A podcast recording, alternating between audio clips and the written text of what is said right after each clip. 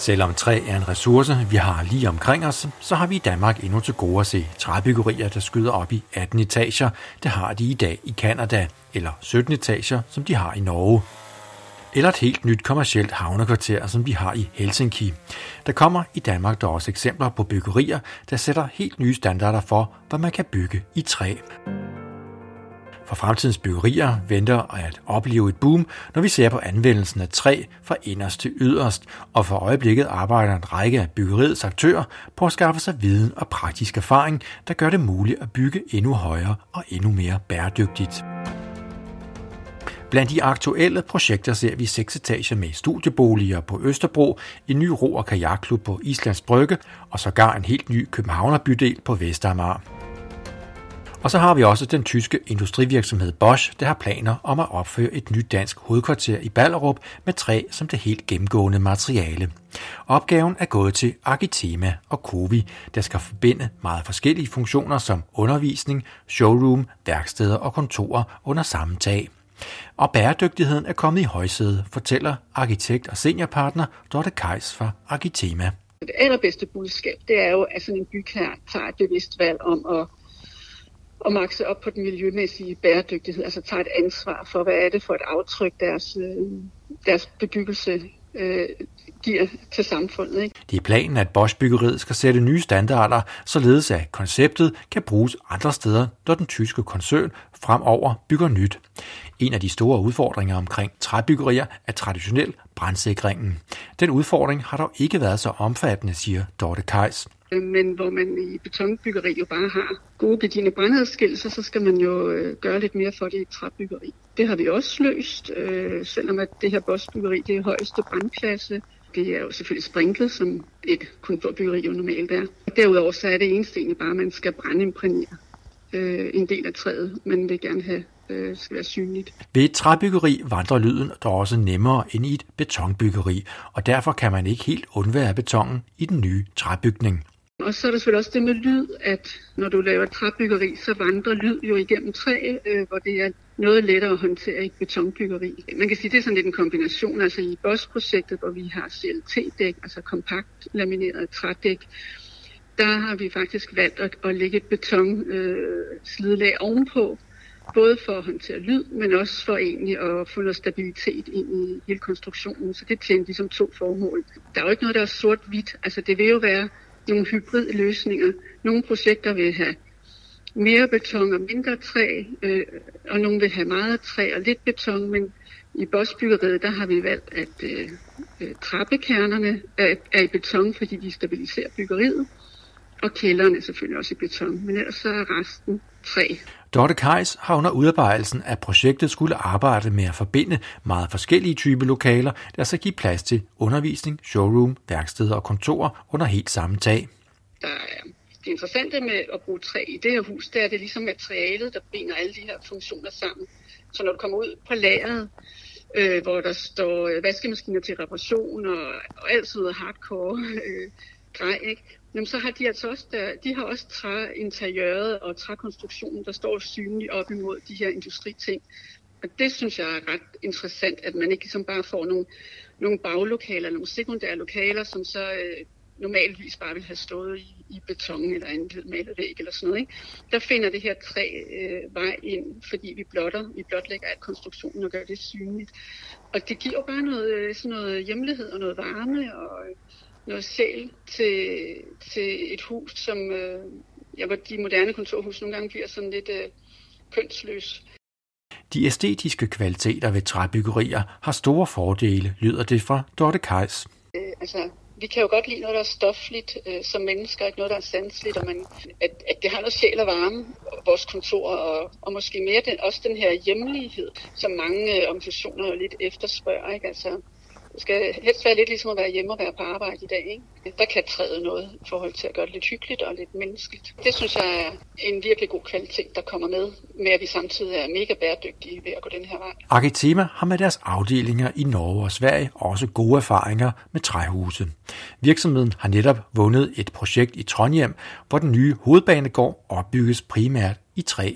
Og også i Sverige laver Arkitema træhuse i større skalaer, og det gør, at arkitektvirksomheden hurtigere kan omsætte sine erfaringer på tværs af landene. Træ er allerede det mest udbredte materiale, når man bygger i Danmark ifølge Danmarks statistik. Det er især gulv, beklædning og vægkonstruktioner, men de bærende elementer har manglet, og erfaringerne med træhuse fra inderst til yderst er ret sparsomme. Og spørger man Niels Morsing, der er centerchef ved Teknologisk Institut i afdelingen for træ og biomaterialer, så er der en række årsager til det. Det er ikke mindst strandet på, at der er få byggefirmaer, der har erfaringerne entreprenørerne har ikke erfaring med at bygge træ herhjemme, så de vil pålægge nogle sikre, hvad skal man kalde det, økonomiske risikofaktorer, når de skal give et tilbud på, hvordan, hvad kommer det her til at koste at opføre. Så sikrer man sig ved ligesom at påføre nogle ekstra omkostninger, og så bliver det ikke rentabelt, og så fravælger bygherrer træbyggeriet. Og når man ser på prisen, er erfaringerne også, at de ligger lidt højere end ved de kendte byggetyper. Og så mangler der uddannede ingeniører, der har træ som deres speciale uddannelsen, øh, som jeg kigger på, nu kommer jeg selv fra DTU, oprindeligt for mange år siden, der er ikke sådan rigtig nogen ingeniørmæssige uddannelser på træområdet længere.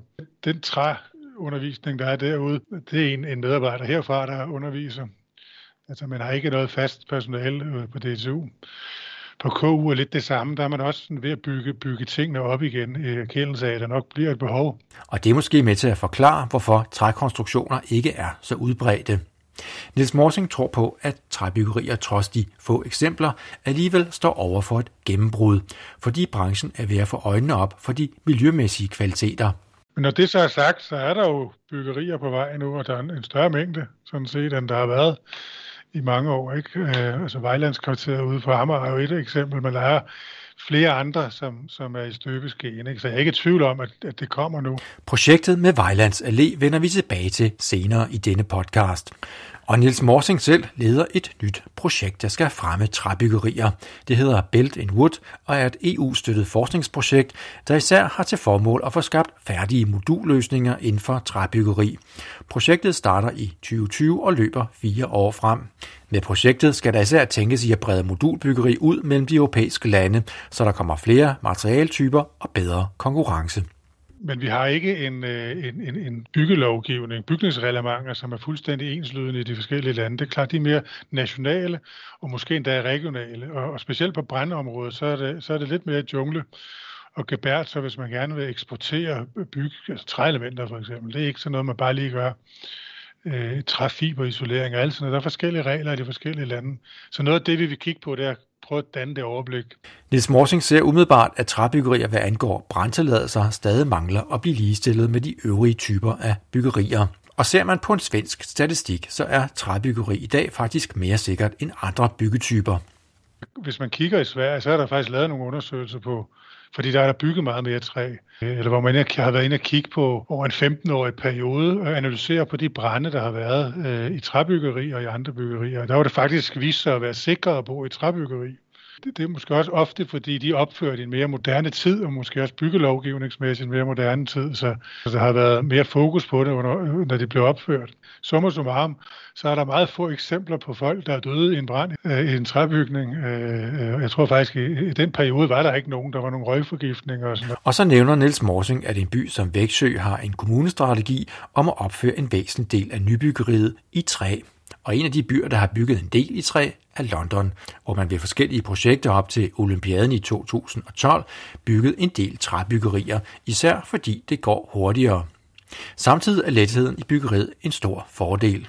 Eksempelvis i London, hvor man har undergrundsbanen, så er det klart, at hvis man kan opføre otte etager med en vis vægt, øh, hvis det nu var et betonbyggeri, du kunne maks komme op på otte etager, fordi så overstiger du den vægt, som undergrundsbanen den ligesom kan, kan klare, øh, så kunne du i træbyggeri øh, øh måske opføre 12 etager, hvilket jo så gør, at der er mange kvadratmeter, mange boliger, der kan sælges yderligere.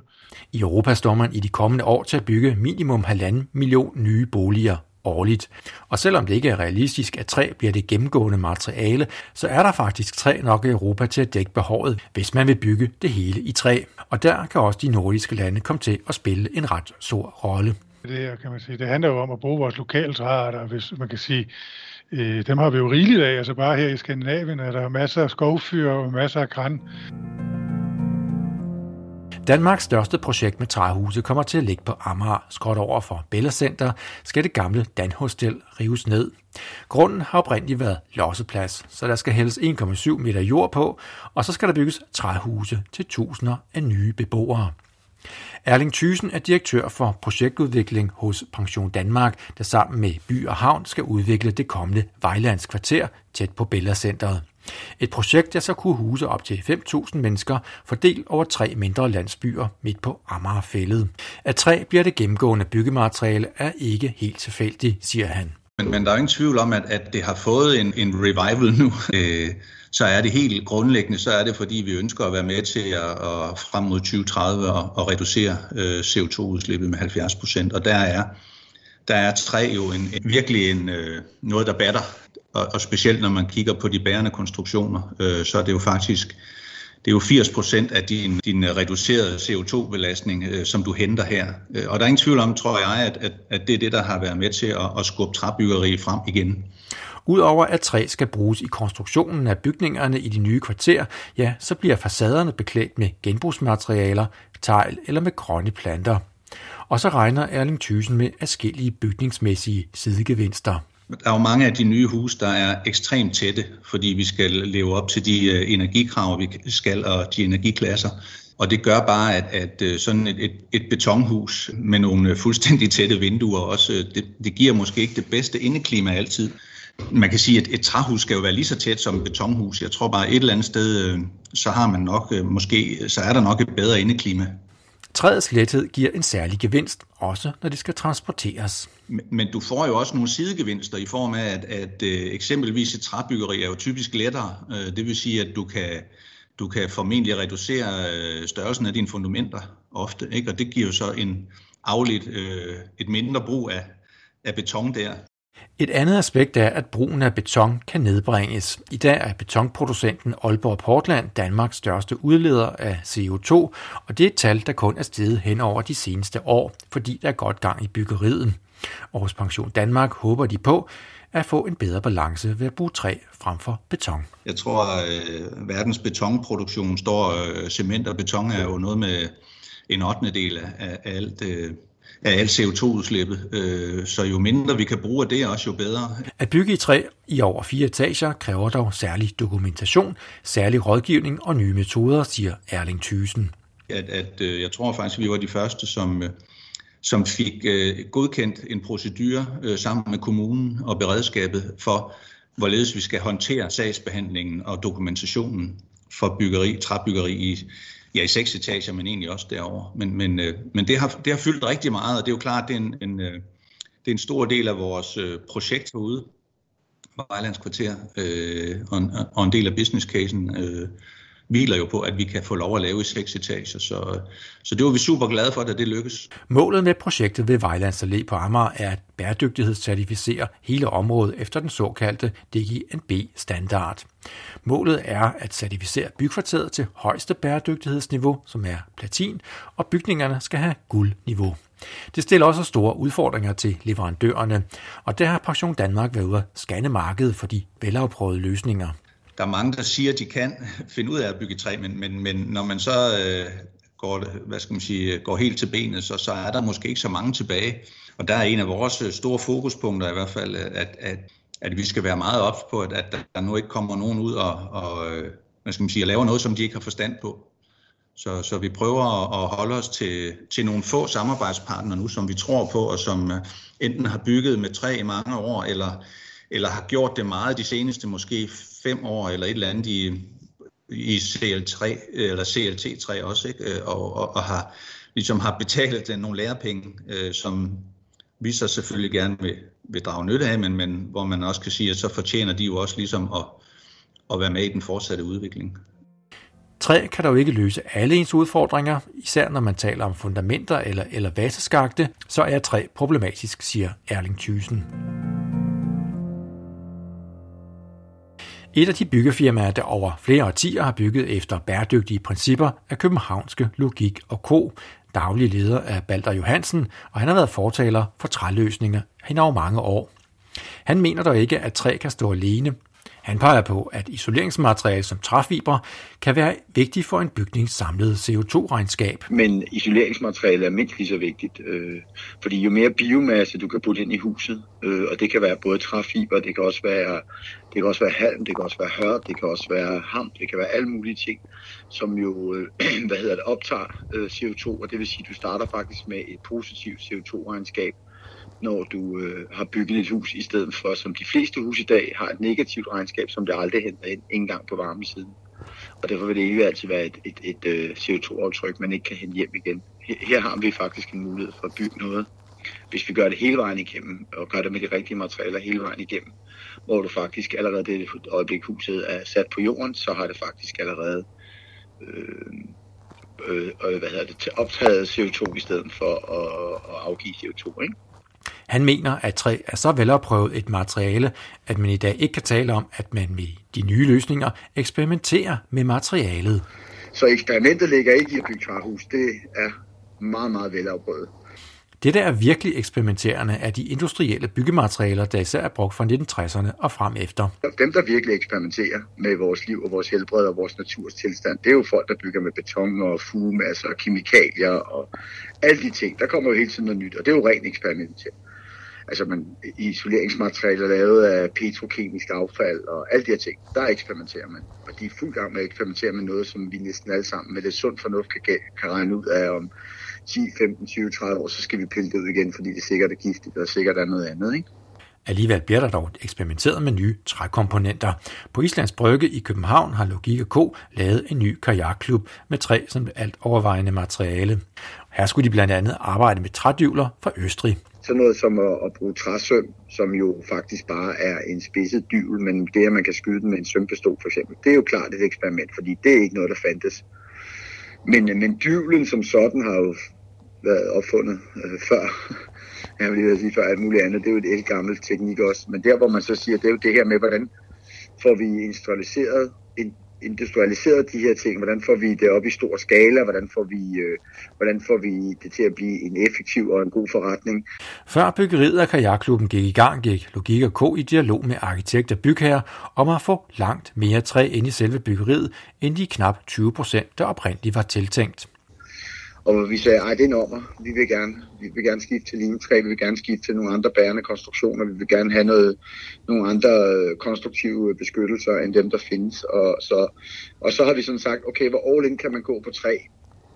Og vi har ikke fået lov at gå så meget, altså vi får lov at gå all in, men vi har ikke fået lov at gå all the way in, fordi der er jo også nogle ting, øh, der er jo ikke trægulv ud i badeværelserne for eksempel, og et cetera, et cetera. Men øh, vi har, vi har øh, vi har nok, øh, både i forhold til brand og til statik, har vi jo nok øh, flyttet øh, huset for at være sådan et øh, 80-20 træhus til at blive et, øh, altså 80 på et beton, 20 øh, procent øh, træ, til at lave det om til, at det er 80 procent træ og 20 procent alt muligt andet. Ikke? Det kan altså lade sig gøre at gøre træ til hovedmaterialet. Og den samme ambition om, at træ skal udgøre både kernen som beklædning, finder man hos træelementproducenten Cree. At træ også kommer til at sætte sit præg på boliger viser et spritnyt projekt på det ydre Østerbro i København, der netop har fået byggetilladelse. Der skal bygges 20 studielejligheder over 6 etager, og det bliver forløbig landets højeste træhus, og det materiale, der bruges, er modulsystemet Lifecycle Tower, som det østrigske firma Cree producerer. Og den danske direktør Frederik Spanning glæder sig over, at byggeperioden kan blive kortere, end hvis man bruger stål og beton. Og i og med, at vi, øh, vi har en meget stort fokus og meget stor mulighed for at øge hastigheden på pladsen, så kan bygningen også komme hurtigere i brug. Prisen ligger lige nu lidt over den gængse stål- og betonbyggeri, men sådan behøver det ikke at være i fremtiden, siger Frederik Spanning og peger på udenlandske erfaringer.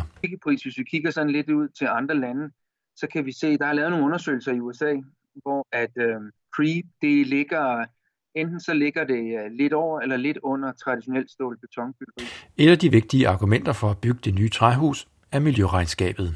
Vi er jo optaget af at være, at være bæredygtige. Det her, det synes vi var et, et reelt svar på at være bæredygtig, fordi vi inkorporerer så meget træ i stedet for beton. Og den ligning er forholdsvis enkel, hvor meget CO2 vi øh, sparer. Frederik Spanning har oplevet, at godkendelsesprocessen har været meget lang. Det har taget to år for ansøgning til godkendelse. Men det er ikke sådan, at jeg sidder tilbage med en opfattelse af, at det hverken tidsmæssigt eller økonomisk er, er en kæmpe hurdle at komme over de brandmæssige øh, udfordringer. Frederik Spanning er det hele taget glad for, at projektet kan komme til at inspirere andre til at gå samme vej. Jeg hører mange steder fra, at, at der er mange, der kigger mod det her projekt for at sige, jamen, jamen hvis det her det kan lade sig gøre, jamen så må der jo også være noget andet, der kan lade sig gøre, som de måske måtte sidde med. Og så på den måde, så har vi da en forventning om, at det her det kan være en, øh, ja, hvis ikke en kickstarter, så i hvert fald et, et rigtig godt eksempel i forhold til den proces, de skal i gang med. Om det så er med myndigheder, eller investorer, eller øh, entreprenører, eller rådgivere. En af de forhindringer, der hidtil har gjort det svært for træbyggeri at udvikle sig, er brandreglerne.